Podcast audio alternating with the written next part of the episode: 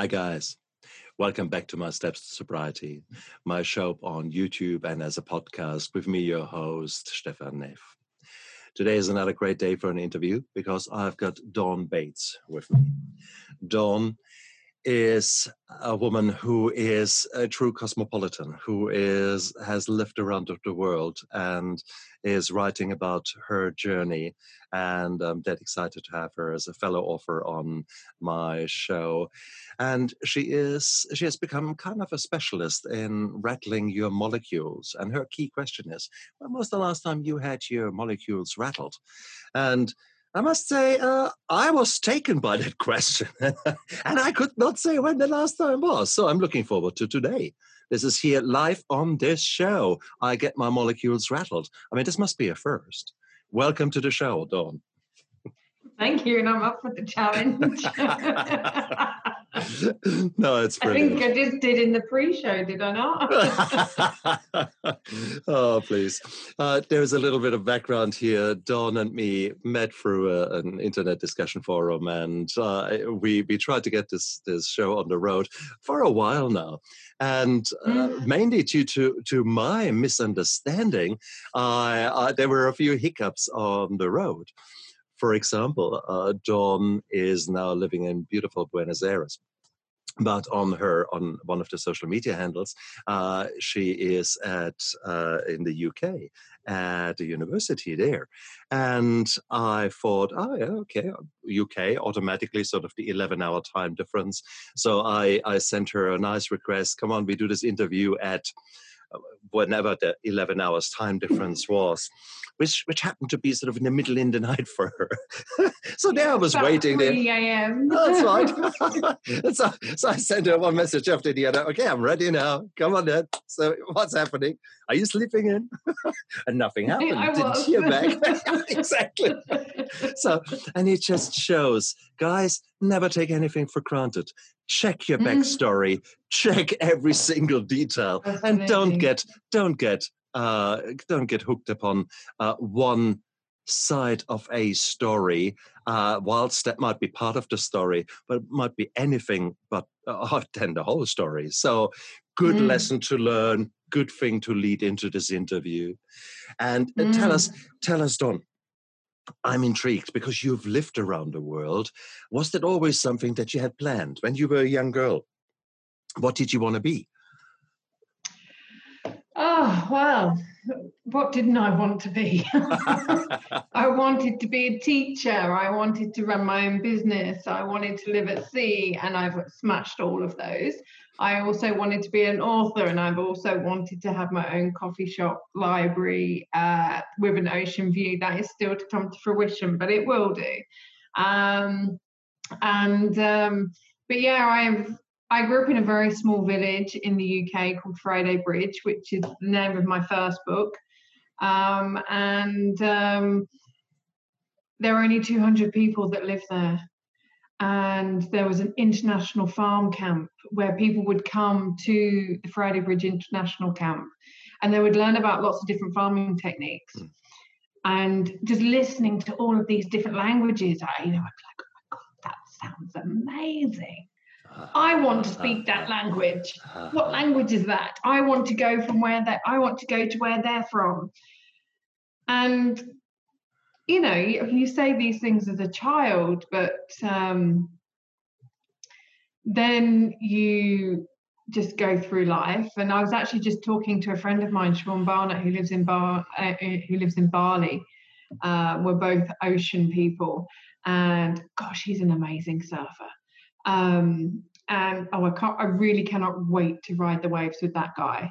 Um, and um, you know, uh, we we just keep pinching ourselves that everything that we thought we'd do, we've actually smashed it and gone way beyond what we ever thought possible and it's just incredible so yeah i guess i have always wanted to travel the world without even really knowing it Wow. Mm. But there is one thing of dreaming about something, and there is another thing of actually getting your passport up to date, getting the money together, and leaving a 200 citizen village. Um, What did your mum and dad think you would do? Did they want? Was there a family business that you were supposed to work with? Them? No, I'm the first entrepreneur in my family. I break all the rules in my family. I have, um, you know, all the rules of healing, all the rules of patterning. Um, my parents, they're nothing entrepreneurial about them. Um, my mum is uh, just an incredible woman. Uh, my they live in the village where my dad grew up. My dad has never really lived anywhere else. My brother and sister live within three miles of the family home. Um, I scare the living daylights out of my sister because she's just you know, she's such a home bird. And the fact that I'm actually out of the country living and then just jumping on boats, going around the world and sailing around the world, writing books and running a business, she's just like, oh my God. and for some people, she lives that is vicariously through me, which is good. Oh, good. But you know, for some people, it is absolutely terrorizing to get pushed even that little bit out of their comfort zone. And here you are, not just being a little bit out there, but you're way out there. You actually made mm-hmm. the uncomfortable your comfort zone. You have to learn. Absolutely. You have learned to live a life that others only dream about. And it comes with advantages and disadvantages. There are many, many cool stories to tell, no doubt about that. And then there are also some scary stories, I guess. And yeah, that is. and you are basically writing your books out of your first person uh, perspective. And you're telling essentially your stories, isn't that? I am, but it depends on which series of books that you're talking about. I'm currently writing 17 books at the moment. Yeah, this is okay. So, for those of you who are not authors, um, some of you have the dream of writing one book. Wow. And that is cool. That's absolutely cool. That's just, we encourage you. But it's like it's like your first kiss. Or it's like the first thing you've done something. It looks like insurmountable. And then suddenly when you have done it, you actually taste blood and you think, ooh, now that's nice, isn't it? And then suddenly these ideas keep coming and you just one more idea. Ooh, and I could do ooh, ooh, ooh. That's not going to fit in one book. I've got to uh, write another one. I know. with that one. I know. I know.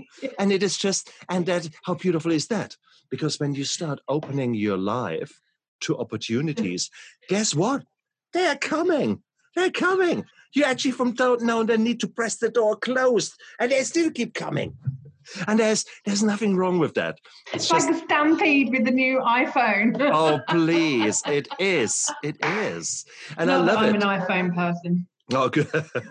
no, it is. Hmm. It is just one of these things. It is once you start opening yourself to new ideas. Just watch that space. That's all I can say. Mm. And it doesn't matter. In in our cases, we are authors, but it is it is whatever you choose to do, suddenly the shower becomes a very scary place. Because for a, many years, whenever I had a shower, I had a new idea about doing something creative, something, maybe a new chapter in a book, or a new book, or new this, new that. And it's cool. it's, I wouldn't have it any other way. So it's lovely mm. to see a fellow, a fellow nutter out there who uh, is, has been bitten by the creativity muse one too many times. And yeah. it's, it's beautiful. It's beautiful, beautiful. It's also the fact that some of the, I mean, the sacral series that I'm writing at the moment, they're nine real life stories um, that have been trusted to me. And because the content is so heavy, mm we're looking at you know sexual abuse trauma and rape but also a lot of cultural diversity and systemic failure of governance. Mm. so they're very heavy um, but they're i mean people watch uh, special victims units and criminal minds and or they'll read a jack reacher or a uh, james herbert or what mm-hmm. have you and, and they, they can be enthralled by it mm. but when you write true stories and you then write them into fiction just to protect identity, although the story that you read is absolutely real. Um, it, it, it's always nice to actually go, okay, well, I've written that, I've researched that. So that that's I need to Mm. leave that for the moment because I need to go and focus on something a little bit lighter. So I'm writing the April series. Moana has went on uh, pre-order yesterday, Oh, beautiful. uh, Pacific time. Um, I will say Pacific Standard Time, not New Zealand time, um, and not even Argentinian time. Um, and then I've got the Mermaid's Guide series, which is the one that you're referring to of me writing as I sail around the world. Mm. Because the, in the Mermaid's Guide series, we have the Mermaid's Guide to Hitchhiking, which is my journey as what it's like to be a mother away from her children. Mm. Um, and uh, the healing journey that I've been on, following the episode that was in my third book, Crossing the Line.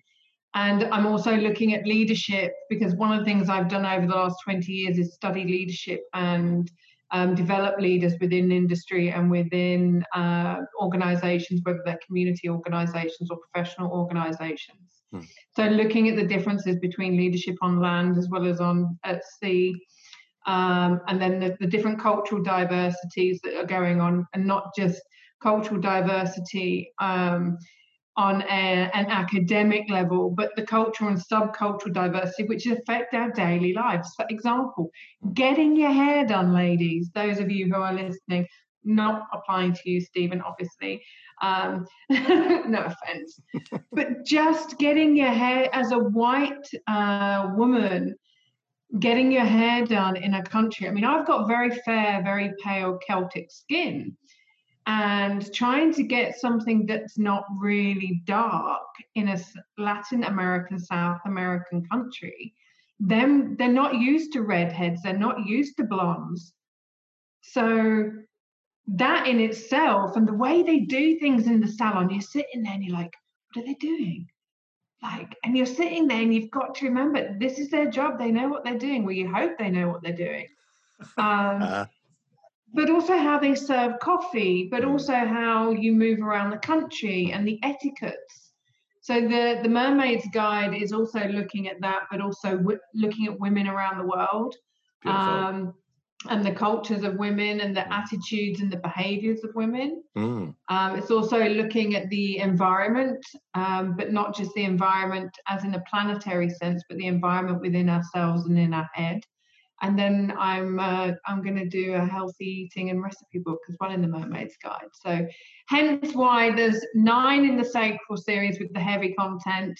There's a five or six in the Mermaid's Guide, and then I've got the trilogy of identity, which I'm also writing, and my PhD into international law and social justice just wraps it up in a nice, neat little bow. Oh, yeah. Nice. Lots going on. So, if you ever wondered uh, how my guest looks like, she she is uh, a very very uh, beautiful Celtic woman. Her fingers are about the, twice the size of the average fingers because she has been working out rather well. 15,000 15,000 Hey, words a day. That's right. That's right. I'm sure she has got free hands to type all that. no, the reality is it is creativity, and it is it is obviously learning to channel that creativity, Hmm. learning I call it unconscious conscious creation. beautiful, and it's but what you're doing is you're observing, you are whilst you you you share so much and you talk to me today. I'm sure in your daily life, whilst you're talking, or many times not talking, you observe. You see what is Mm. happening around you. And that is such Absolutely. a lost skill, isn't it? It is Mm. such a strange thing because we are so so focused on on on ourselves. We're so focused on on our image, we're focused on Oh, and our on- phones. on our phones, for example, you're quite right to to actually just look around and in this case the the the hairstyle or the the hairdresser, um, and you know it is beautiful. And it, it is scary, no doubt. Um, I, I remember I went, uh, I lived in Turkey for a month, and I went there, went to a classic barber there, and it was freaking scary because he brings out a big knife that really sharp Yeah. on that every every gangster in in in the And he's not even uses. No, that's right. And la la la la la. And then then the guy sort of uh, goes there and takes takes alcohol, basically pure alcohol, dinks uh, some some what is it? So like like a big Q-tip, and then sets it on fire, and then walks towards you, and you think, "What the fuck is that? What what are you doing?" and he singes off your nose here, singes off your ear here, yeah. things like that, and you think, "What the hell?" But it is. It was all that is the Arabic history from that's in yeah, that is typical Arabic style. I mean, Isn't I know it? the Turks aren't Arabs, but that is a very Arabic style of Correct. And isn't it beautiful? Isn't it beautiful? It was one of the loveliest experiences I've had. It was a damn good coffee I had to go along with that, and uh, and a nice, Not a nice Turkish coffee either. That's Arabic coffee yeah, too. exactly, exactly. careful, careful. Erdogan will make sure that you will not lay any foot onto onto Turkey if you're not careful. And I guess yeah, we, I was having a conversation with a Turk the other day, and oh. um, he, um, yeah, he made a comment. And I was like, well, I, I don't think I'm the kind of woman you want to be arguing that point with. And then he asked me a question, and I went, boom, there you go. Which part of Turkish history do you wish to discuss with me? Uh-huh. ooh, ooh. That's, of course, tricky because Erdogan, as many other autocrats and, mm-hmm. and, and, despots is trying to rewrite the history. So therefore, mm-hmm. if you actually have got read something from there, it makes you actually enemy number one. so oh, be absolutely. careful. Well, which mm. which which raises the question. Here you are as a woman who stands on her own two feet and who speaks out on women's issues, often mm-hmm. enough in areas or in countries where women's rights or women's issues have been trampled upon, or where a, uh, the macho culture is very strong. I mean, for Christ's sake, you're now in Argentine. Uh, it's beautiful to have that uh, the, the masculinity of the tango dancer and the flamenco dancer uh, and the femininity of the, the, the respective partner. But if that is in real life and violence attached to it and all that, uh, that's a tricky thing. And here you are spouting out rebellious things such as look after yourself, girls. You know, you have got a right mm. to blah blah. Uh, hmm. Own those ovaries. Mm-hmm. Exactly. Mm-hmm. So, tell us a little bit about your experiences there. Do you here in Argentina? Um, they're pretty much the same as everywhere I go, to be honest. Um, women around the world love blaming men for their problems. They love blaming um, their children and martyring themselves.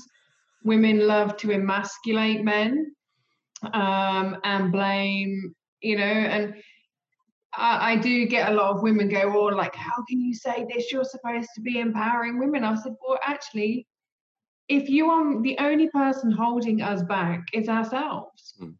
If we want a higher paid job, we can go find one, or we can set up our own business and make as much money or as little money as we like. Mm. If we don't want to be exhausted at the end of the day because we've been picking up after the kids and making their husband's dinner, then we have the choice not to do that. And if you're choosing to do it, you're choosing to do it. It's got nothing to do with your religion, nothing to do with your culture, nothing to do with society.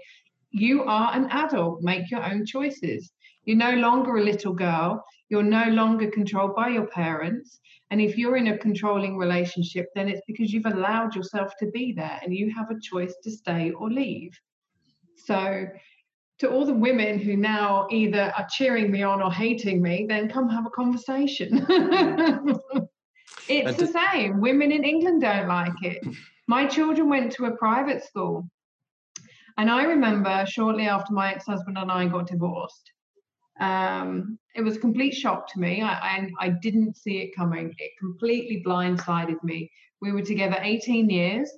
Um, and I remember the Friday after I'd uh, shown my first book, Friday Bridge, at the London Book Fair. He'd been in Egypt, um, and we had driven back down to London to collect him from the airport. And I noticed he was a bit off. I thought, well, maybe he's a bit tired. I was like, "You're right, darling. You know, like, what's the matter, babe?" He's like, yeah, I'm just, you know, I said, oh, do you want me to drive back? Because it's a five hour trip. And then, you know, we get back and he's still a bit distracted, asking me about the book and how it went. And then he said, I said, look, what is the matter? You're really distracted. He goes, I want a divorce. I was like, what? did you want to talk about it? Like, you know, like what's going on, you know? And as I describe in my books, you know, what it was like becoming a single mom.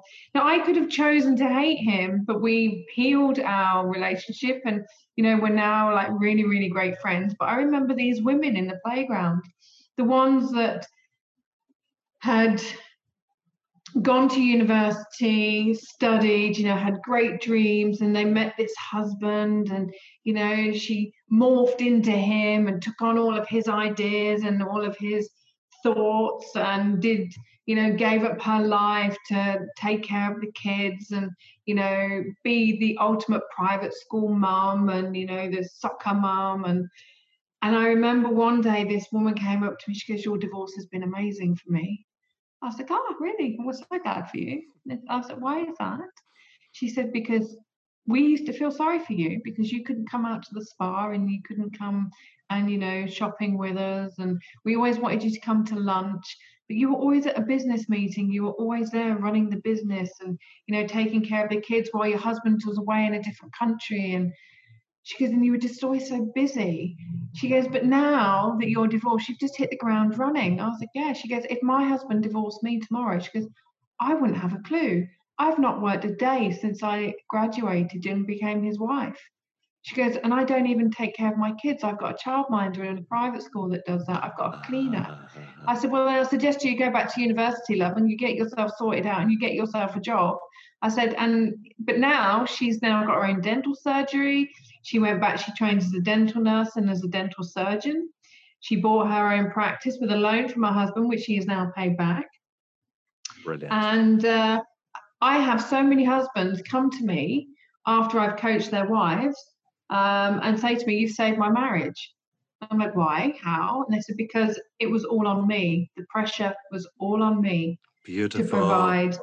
And my wife now has something interesting to say to me.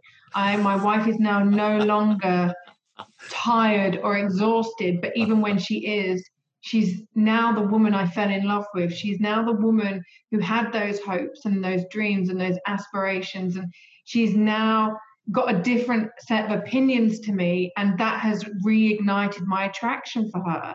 How beautiful. Wow. And I just think, why would women not want their man to really, really be attracted to them? You know, they dumb themselves and they become really boring in the way that they dress, or they just, like I said, they, they just take on the views and the ideas of their husbands because they think that's what he wants. But a man doesn't want that. He wants the woman he fell in love with. And if she's lost herself and she's not doing the things that make her happy and the things that challenge her, mm. one, how can she teach her children to do that? Mm how is she going to make sure that her husband stays interested in who she is? So true. Oh, please. And yes. Words of I wisdom. No, oh, well, you know, shake some molecules. Not rattle them, I shake them, Stephen. shake and not stirred. Okay, so that's the difference. Yeah. No, yeah, I look, like a dirty martini or I used to. well, exactly. Now, the reality, though, is the problem, of course, is that you're not just describing the women, the men are the same, uh, the same mm. essentially. Many men have lost themselves. They are working, yeah, working, working, and come home, and then they, they, hmm, and now what? And then you know there's there's all the pressures of daily life then there are the pressures that they put upon themselves mm-hmm. then there are the pressures from their friends who where you want to look on the facebook and you think oh damn he did what? Oh God! See, I never go mountain biking, or I never do that. So you've got a bit more guilt and shame on you, and there's mm. all that mm. that crap going on. So it's sometimes mm. it's this codependency between the wife who has lost herself, the husband who has lost themselves, and they're sort of both pissed off and mm. don't know really what's going on. And that's the reason that you have got the modern statistics 50% of the marriage uh, end up on the rocks. 60, mm. 70% of the partners, uh, respectively male and female, uh, go to have an affair. So mm. if you mm. look at it, it is crazy. Mm. And why? Because we couldn't even define ourselves. If Absolutely. we ask, if you ask the average people around you, who are you? Oh, I'm I'm in this case the dental surgeon. Mm. By my No, no, no, no, no, no. Or the mum. That's right. That's right. Yeah, no, no, no. That's not what I mean. Not not the role you've taken Who on. are you? Who are you? And Mm. in my case, I couldn't answer that. I had forgotten that. I had maybe there was never there. Well, I guess it was there. I had aspirations, dreams, etc. But they then all focused on the job. I got really good. I was this go-getter who creamed it all. Yeah. And somewhere along the process, because I was going such a tunnel view, I completely forgot who I was. And then suddenly, yeah, there was this emptiness. And guess Mm. what? An alcohol, a drink, yeah, I can fill that emptiness quite nicely. Thank you very much. Mm. And so Numb the that pain, avoidance. exactly right. And yes, I've written a book. Well, I have I have written a book on it. yeah, you have written a book. yeah, that's right. Did you get the T-shirt to go Yeah, with it though? I, I vomited on it. Yeah. Oh, did you? Oh, Yeah. No merchandise for your book then. not yet. Not yet. All now that- you do know I'm an author strategist and coach, don't you? Yeah. So like, oh, that's right. we're going to have to address that right Oh, here, right now. Absolutely. Now we need to talk, honestly, Dawn. Um, that's fine. And see if there was if there wouldn't be this bloody COVID, then I would say, "Ooh, I have to do a little business trip to Buenos Aires." Um, it's a it's a it's a city. We don't need to do. This is the thing. I've been completely online for three years. Mm, I, Um, I, and I, I know, I know, but the smell of but you just want to come back to Of Buenos course, of course. Watch a good tango show and and just maybe Oh, dance dance a do you tango know- myself, huh? the reason I came to this part of Buenos Aires. Yeah.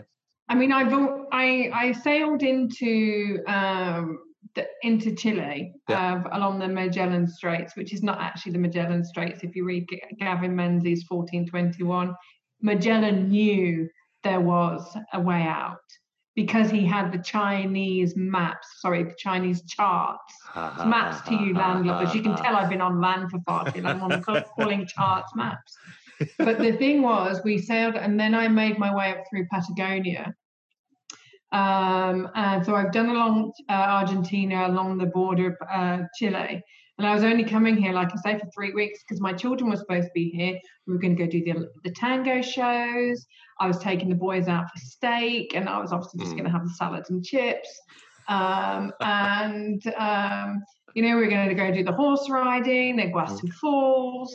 We're going to have a great time. We were then going to travel up through Brazil, and then we're going to fly home from Brazil. Nice. That was the plan. COVID happened. I went, wow, then, well, I can't control what's going on around me, but I can control what's going on in my space. Hmm. So I might as well just sit down and write a few books. So that's what I've done. Perfect. Yeah. And that is rolling with the punches.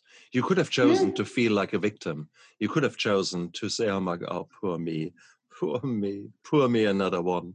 Um, Mm. And there are many, many other coping mechanisms, maybe not so beneficial to you, Mm. that you could have chosen. Why did you choose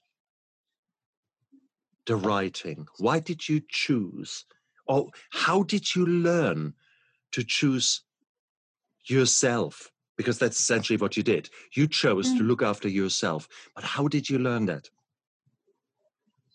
because I, I choose to be me every day.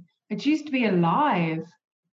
You know, it's like being alive is it's such a blessing. Why would you not want to be alive? Now, I've, I mean, I I did a show uh, about a year or so ago now, um, and because I believe that depression is a choice, and people who choose to, and people do choose depression. And I was like, what? You can't say that. It's a chemical imbalance. I was like, yeah, it is. But what chemicals are you putting inside your body? What chemicals are you putting on your body when you're showering every day? The ladies that are doing that are in my Phoenix Rising group, we're actually doing a 21 day shower challenge at the moment. Um, so they sign up for the main challenge, which is creating a vision of their life. Yeah. And then we do a different challenge every single month, which they don't have to pay for once they're inside the group. So they Yeah. pay for the initial one, and then they, we get we do one every single month. Um, so the one at the moment is a 21 day shower challenge. And so basically, we we the other day I the one of the challenges was as you're having a shower, I want you to just take notice or think about what's actually going on underneath your skin. So the next time you feel poor me or I'm not worthy or oh my days, I'm just whatever, going into all that drama. Think about what's actually going on. You have got your blood pumping through your body, carrying oxygen around a huge, vast network of veins and nervous system. You have a heart pumping, you have lungs breathing, you have your liver and your kidney working. You have so many synapses kicking off and neural pathways connecting and disconnecting inside your brain, and so many thoughts and feelings.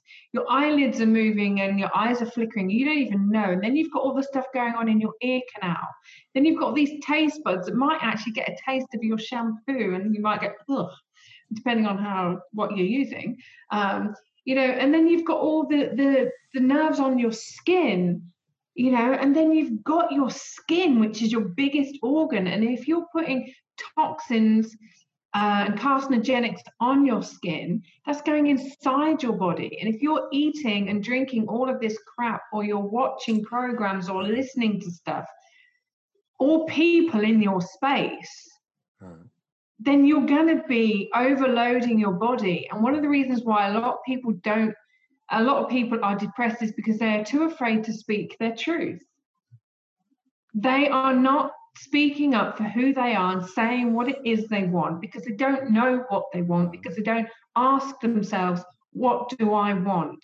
And if they've gone from one relationship, they've gone straight into another one and then to into another one because they're so afraid of who they are and discovering who they are that they actually then get so lost and then so depressed. And it's like if you are depressed in your environment, check who's in your environment, check what you're putting into your environment. Mm. So you can kind of get an idea of what the Mermaid's Guide to the Environment's all about now. Um, but it really is a choice because the information that we take in through our eyes, our ears, our nose, and our mouth, and through our skin, and through our energy that actually contributes to our he- mental health and our happiness and our depression. Mm-hmm. I could choose to be really miserable in a, an apartment, but I have wooden floors and I have socks. And I can slide up and down this wooden floor and I set myself daily challenges. Can I go further today? If I run to that line, how much further can I slide? I do my dancing. I turn my music up. I dance around this apartment. Footloose is absolutely amazing for that. I have learned the paso doble. I've learned the mm. merengue. I ah. am. I can out jive Carlton from the Fresh Prince. Thank you. I am no longer a drunken octopus. Uh-huh. But it's a choice. I choose happiness every single day. Yeah. Fantastic. Now, those of you who are already sharpening the knives and the pitchforks and lighting the torches to find Dawn and tell her in not so happy words that you disagree. May I point you to previous guests on my show? Maybe you want to have a look at Kate Kunkel, who is a dementia prevention specialist, and she will teach you that dementia is a choice. Mm. And you might as well think, what? And mm. yes, it is a choice because if you eat shit uh, and and don't look after yourself, I guess what mm. you're doing to your brain. Or if you use Colgate and Oral B and all the other toxic toothpaste out there. That's for example. There is indeed, indeed. There, will there be controversial things there? Yes, fair call. Mm. Um, and you don't necessarily have to go absolutely uh, absolutely vegan, absolutely this, but you have choices. Oh no, I couldn't give up cheese. I'm not ready to give up cheese. but there you go, there you go. For some people, that actually would be the right thing because if there is this underlying low grade um, allergy against dairy, then this is one of the things that give you inflammation. That's one of the things that mm. can actually contribute to the development of cancers, development of, ah, of but what things. kind of dairy is it? Because again, when we look at, like, for example, the dairy, mm. is it goat's cheese? Mm-hmm. Is it lamb or is it cow? Cow, that's right. And if you do cow. Because the thing is, cows are so big. Yeah. And their but, growth hormones are I mean, this is a thing that, you know, what's that thing that only cats, osteoporosis, only Yeah. humans and cats get osteoporosis. Oh. And the reason they get that, or one of the reasons they get that, is because of the growth hormones in from they get that cows have that Yeah. get them to that size. So if you Yeah. are going to choose a milk Yeah. from an animal, or as I'd, please forgive me, your listeners, but a friend of mine, Lisa, in New in Australia, she's she's one of those hardcore vegans, and I was drinking a cup of tea, um, and she goes, "What milk have you got in there?" And I was like, "Well," I've got-" and they hadn't got any lamb's milk or any goat's milk. I said, "Oh, I've just got cow's milk. I don't really like it, to be honest." She goes, "So you're an interspecies tit sucker then?" I was like, "What?" And you know what? From that point on, I have not been able to drink or eat anything from like like a cow. I've ne- not been able to have animal milk because, and I tell you what, that worked so well. She goes, "Would you sit underneath that cow and suck that cow's teat Oh, to get your milk?" I was like, "No." She goes, "Then why are you drinking it?" Oh, yes, but then again, I'm I'm an interspecies uh, interspecies ass eater. Okay, because actually, the hindsight of a pork, nicely hung and salted and etc., which suddenly makes you a most beautiful bacon. Hmm. Okay. Yeah, no, I, I- wouldn't eat pig if you paid me. uh, but that these are our choices. Okay, these are and that is absolutely cool. Now, But this is the thing. When I sorry, I was Mm. just about to say when I was at college, I did food science. ah, Half the class um, went vegetarian and vegan. the others actually stopped eating pig because we looked at it, and then a month after that lecture that we had Yeah. on the DNA of animals. There was a guy in the UK who had a pig's heart transplanted into him, and we were like, "Yeah, we're done. We're really done." Even the people were like, "Yeah, no, not eating pig." In the Quran and in the Bible, in all the holy texts, it says don't eat it. So that's and that's hey. Different These are discussion for a different, different discussion. And and having said that, your your baseline I absolutely subscribe to because it is uh, I always say that about 80 90% of of the things that you buy in a supermarket should really not be classified as food. They are Okay. a, a cocktail of chemicals. Um, so Yeah. yes, you're right, absolutely right. Floor And cleaners, rat poison. you name it. A bit of sawdust thrown over it, and then a bit of a yeah. taste. Yeah, yeah. No, I agree. I agree. I agree. And So sugar is more addictive than cocaine. And how many parents would put a line of coke like, right in front of their kids for breakfast? Yet they give them sugared cereals. Yeah, that's right. Exactly right. All that. But then again, to a certain degree, this is the lack of information that has been the social engineering that very clever millions of, of food scientists I'm going to disagree with you there should. because it's not a lack of information, it's a lack of willingness to find the information. It's a lack of willingness to Okay. honor yourself and a lack of willingness to love yourself wholly. I like that. I like that. I'll take that. Absolutely. No, that's cool. Yes, you're quite right. Because it's so much easier to say, oh, these are nutters, these these tree huggers there, ha ha ha. No, no, and go back to the Nothing wrong with hugging a tree. What are they on about? Just don't do it naked in Hyde Park, is I guess my, my suggestion. yeah, that might get you arrested. Right. Exactly. no, there is there is so much to be said about about energy flow. There's a lot to be said about uh, uh, Uh, the the positive aspects of every single thing you've touched upon. There is, and guys, as I said, there, uh, whilst it might sound strange what Dawn just said, there is a little bit of a of a truth in there, and There's always truth in what I say. and she is so humble. I mean, it's just lovely. You know why there's always truth in everything I say, mm. though? Shoot. Because I love being wrong. Because when I'm proven wrong, it means I've been gifted an opportunity to learn. Yes. Same here. Same here. That's right. Sometimes you win, sometimes you learn. Absolutely. I was like, I, never lose. I'm too competitive. you should see me in a dojo. oh, oh, yeah. Oh, yeah. So here we go. See, guys, I'm a, a dangerous woman. A dojo, which is uh, a Japanese traditional martial art place where you can play around. Mixed um, martial arts, yeah. That's mixed martial arts, MMA. Mixed martial arts. Uh, here you go. Um, so d- just don't get confused when you do a nice tango um, and then go into, straight into a throw. yeah, exactly. exactly. no, no, it is what it is. But then again, here, here you are. You're a woman who are trying things out. You're mm. a woman who says, "Huh, yeah, let's have a look at that." And mm. what beautiful experiences derive from that willingness to be open mm. and that is so oh this is exactly how I feel about life.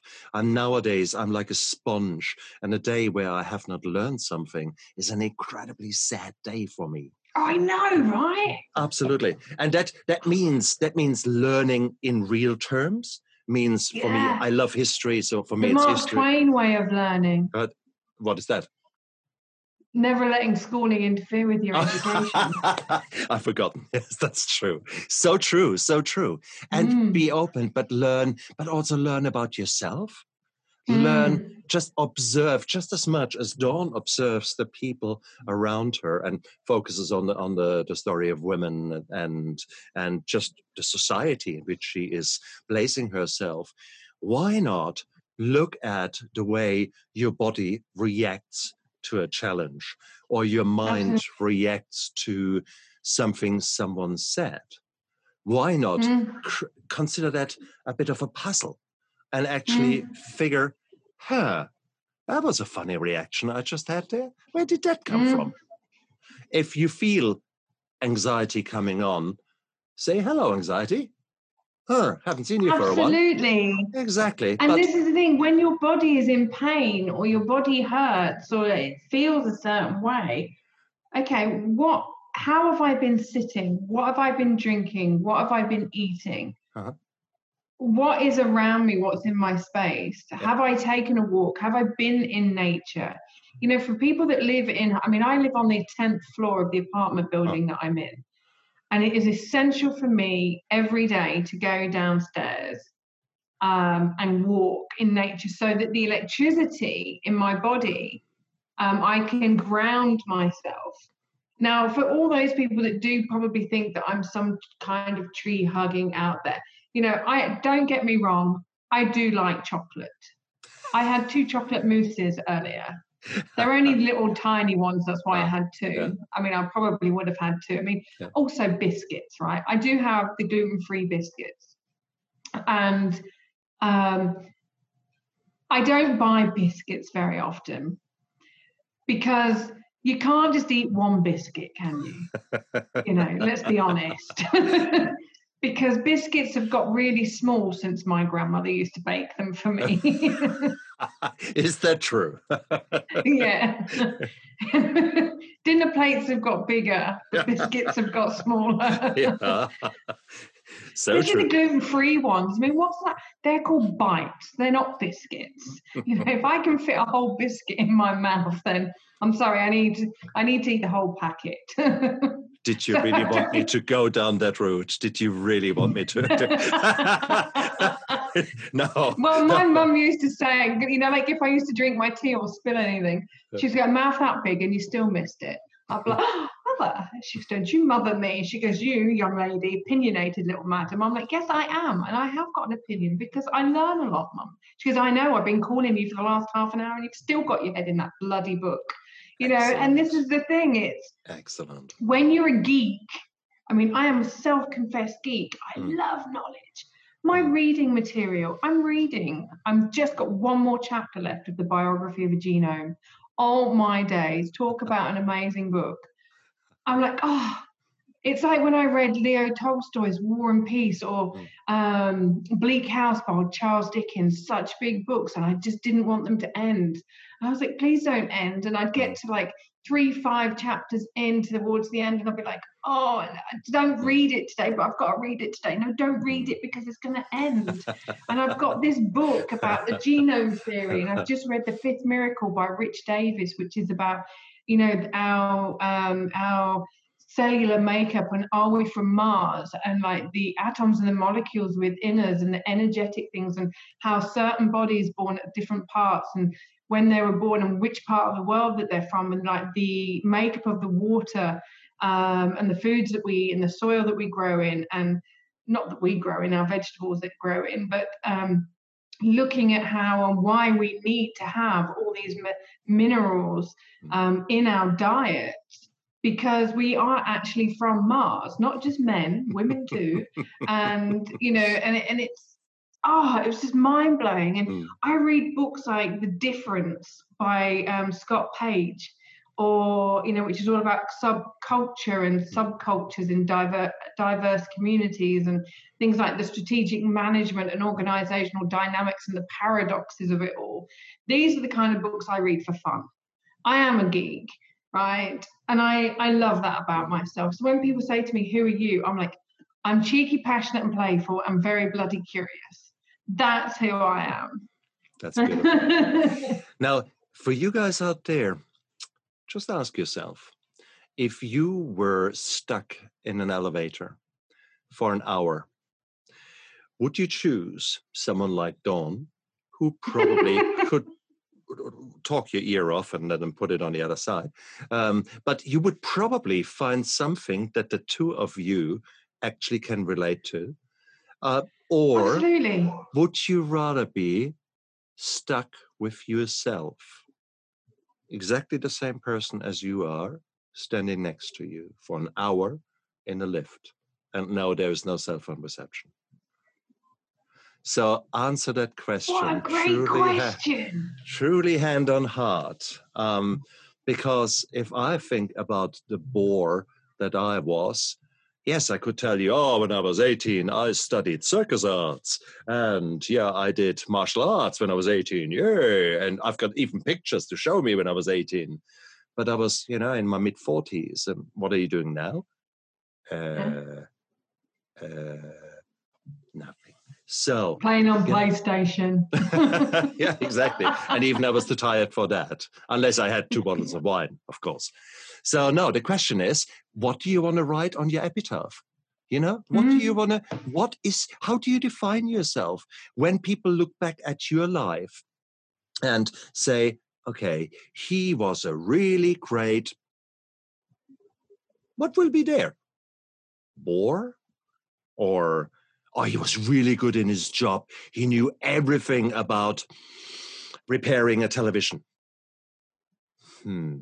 If that is your epitaph, hey man, if you're happy with that, if you were the born television repairman, good on you, man. If you're happy with that, but if you, as a as a woman, say yes, I'm happy to be the the perfect mother. There's no such thing as a perfect mother, though. true, but, but true, true, true, true, true, true, true, true. But that is that is what we all want to be, isn't it? We want to be perfect in what we're doing, and No, especially I want women. to be imperfect. Oh no, I want. Oh no, wrong. I want to be nowadays perfectly imperfect. Okay, that's nowadays. But that, isn't that what imperfection is? oh, we're getting very philosophical here. I'm doing a PhD in international law and social justice, and the modules that we're learning at the moment are all about ethics and philosophy. And I'm just like, amazing. Exactly. Exactly right. So, guys, it is just for you out there. If you are stuck in a boring relationship and if you want to bring some spark into a relationship, then how about you read something new? How about you don't need to go out there and buy yourself a maiden outfit? Certainly not you boys, unless you really, really, really want to. Um, that's okay. But um, no, why not start loving yourself? Stop it, Dawn. Honestly, no, no, no, no, no, no, no. This is a nice show. Come on, careful, don't don't say it. now, uh, why not develop yourself and actually go out there and become a new version of yourself? Start loving yourself. Start looking in the shower. okay, you guys, Dawn is just falling to parts uh, apart out there.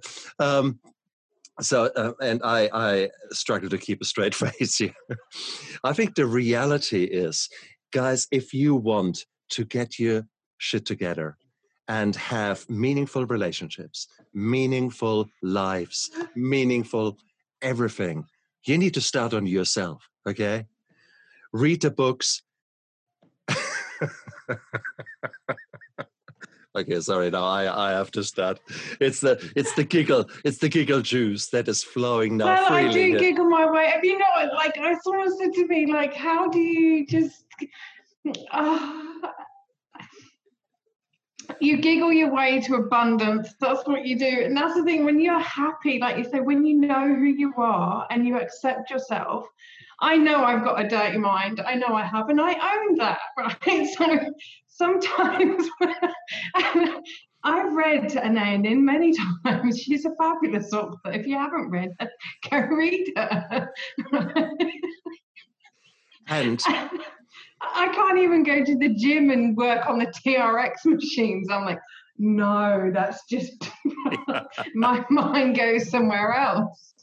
But the thing is, if you are not willing to love yourself and find out who you are, and then accept who you are, how can you, one, teach your children to love who they are, mm. or your nieces and nephew, mm. or yeah. But how can you teach other people how to love you? Absolutely. Absolutely.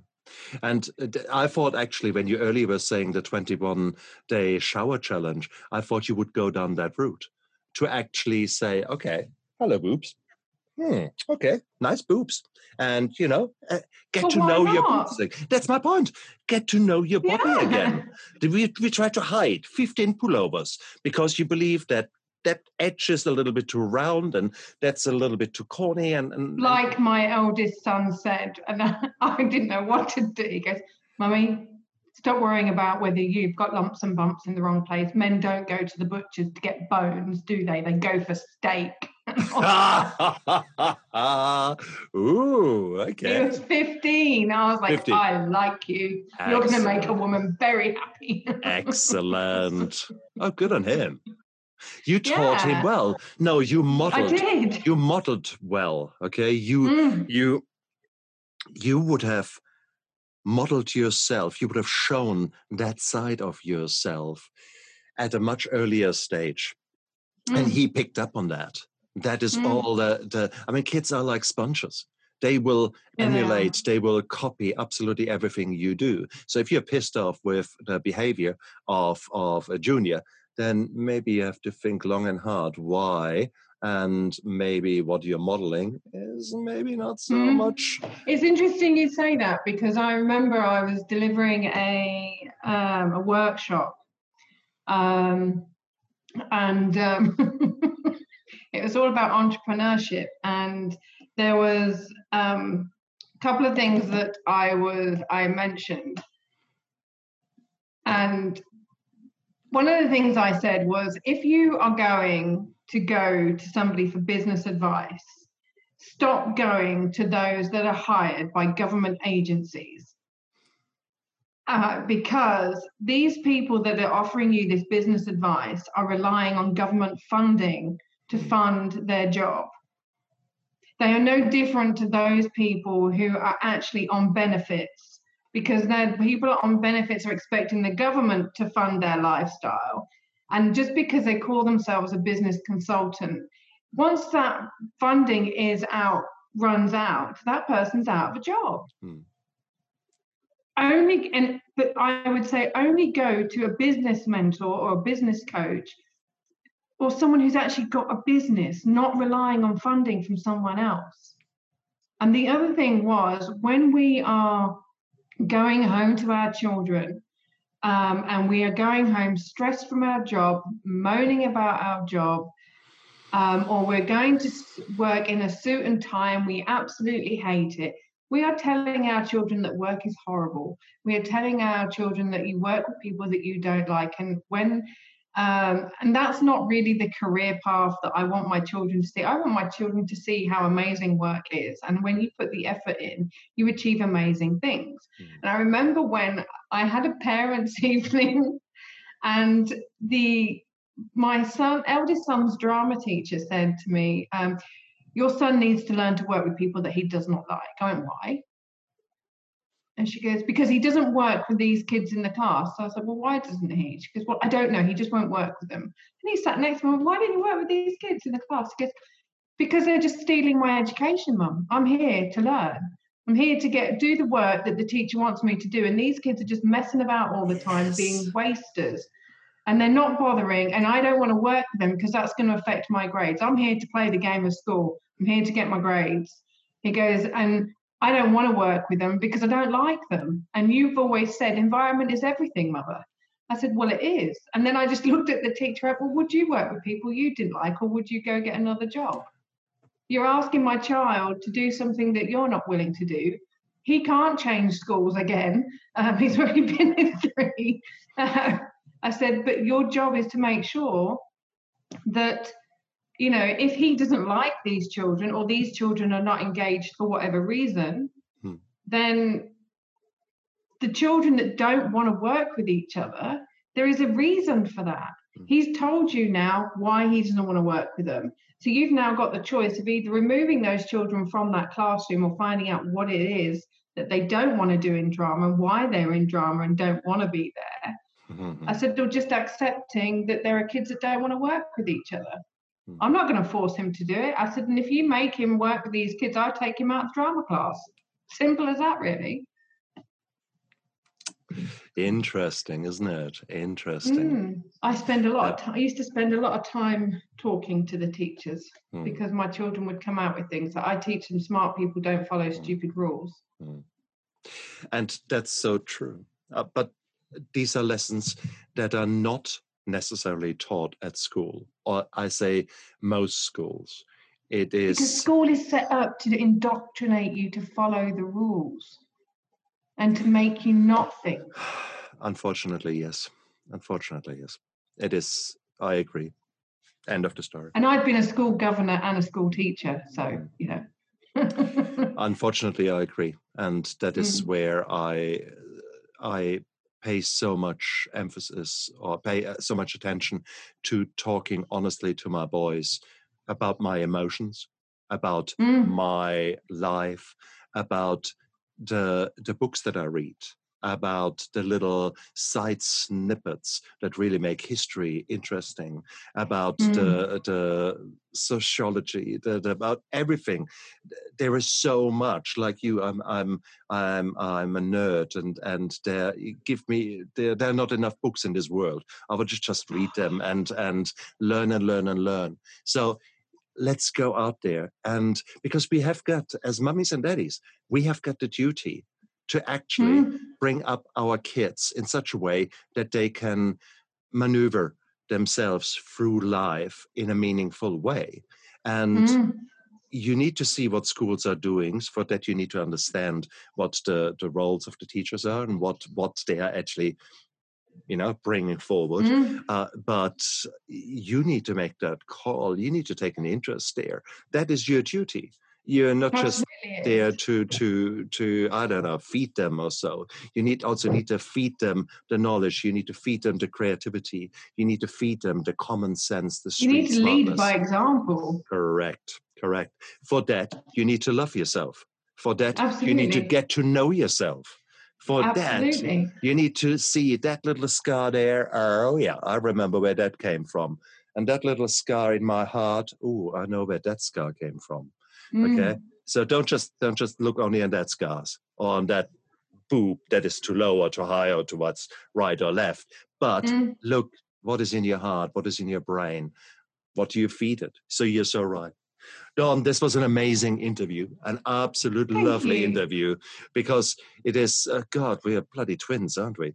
In in, in the way, so in the way we think and the way we we are a bit on the nutty side of things. But then again, normal people scare me, so that's always something I you know said. what I say? It's a bit of a cliche, and I think it's become a bit of a bumper car sticker.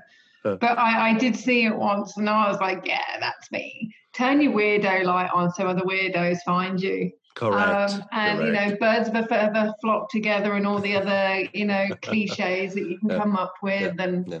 but yeah, I just think that Mm. you know there are those of us that. I mean, I used to get bullied at school for being such a geek and always being in the library. And here I am writing books and sailing around the world, coaching others to write the books and publishing other people's books for them.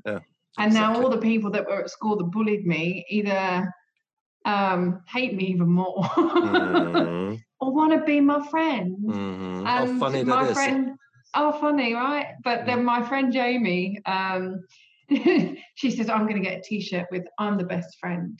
And Mummy Sandra, which is what I call um, her mum, um, she goes, and I'm getting a t shirt with I'm the best friend's mum. Um, it's just like, you two don't need to have t shirts. Please Nah. don't. And they go, no, we're going on tour. We're going to go Oh, on tour. The And I was merchandise. like, are you? Uh, Yeah. Like, but it, you know, it, and it is interesting that once we actually step into who we are and own who we are, and we discover who we are, Mm. the world becomes a better place because when we give ourselves permission, then other people get permission, right? Mm. And I always say that um, gift yourself permission to give yourself permission to have permission. I like it. It's a bit on the on the hard side uh, because my brain does typically only go sort of two steps, but yours is going. You come on. But on. only if you tell it to.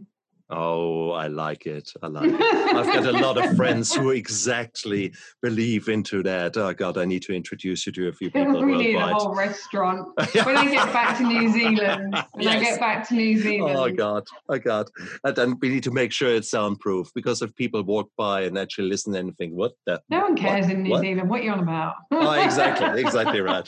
Yeah, that's right. That's actually true. New Zealand, that is what we do well. I do Um, miss New Zealand oh, a shit, lot. yeah. I, I had some very.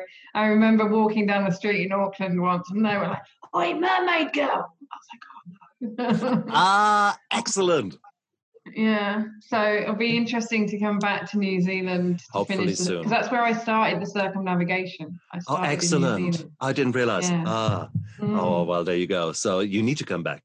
There's no way. Uh, no, well, that's going to be once I get there. Uh, that's Ah. going to have completed the journey. Well, So you get the guided tour towards Rotorua and our surroundings here. You- We Rotorua. need to meet Rotorua.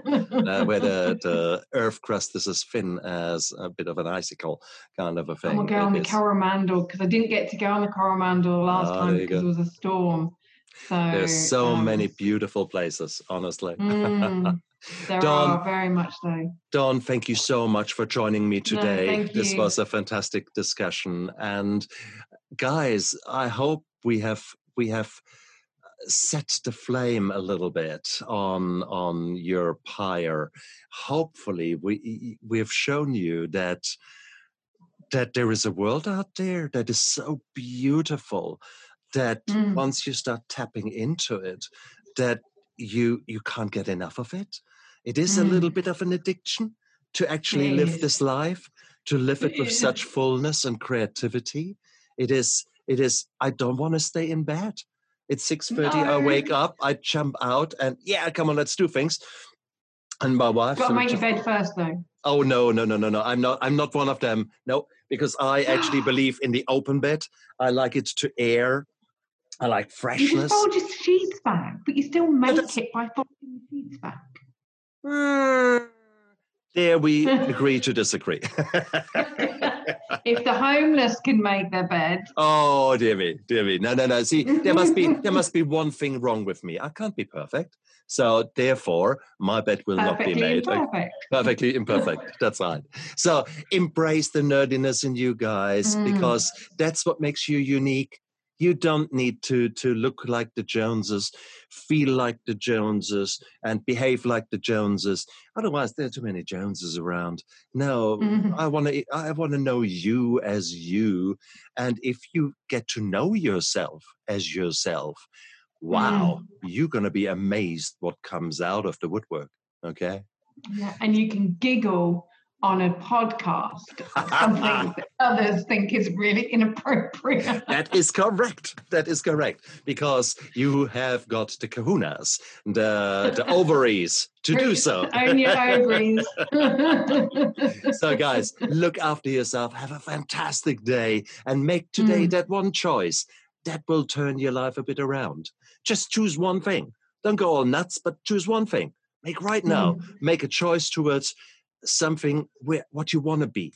That might be maybe eating something different, maybe Mm. not having that glass of wine, or maybe just going for a walk and hug a tree. Try to hug a Yeah. tree. It's actually not, not a bad thing. People look at you a bit stupid, but it's actually fun because it because it makes you giggle, and the giggling is so healthy. So go Mhm. out there, have a fantastic time, and Dawn, to you, I'm, I can't wait to read more of your books, and I wish you good luck Thank with you. with, uh, with your offering, and don't you dare, Likewise. uh, don't you dare stop being being that goofy girl that you are. You are fantastic. Okay. Hey, I've just had my teeth done. What are you on about? Look after yourself out there. Bye. You too. Thank you so much. Ciao, ciao.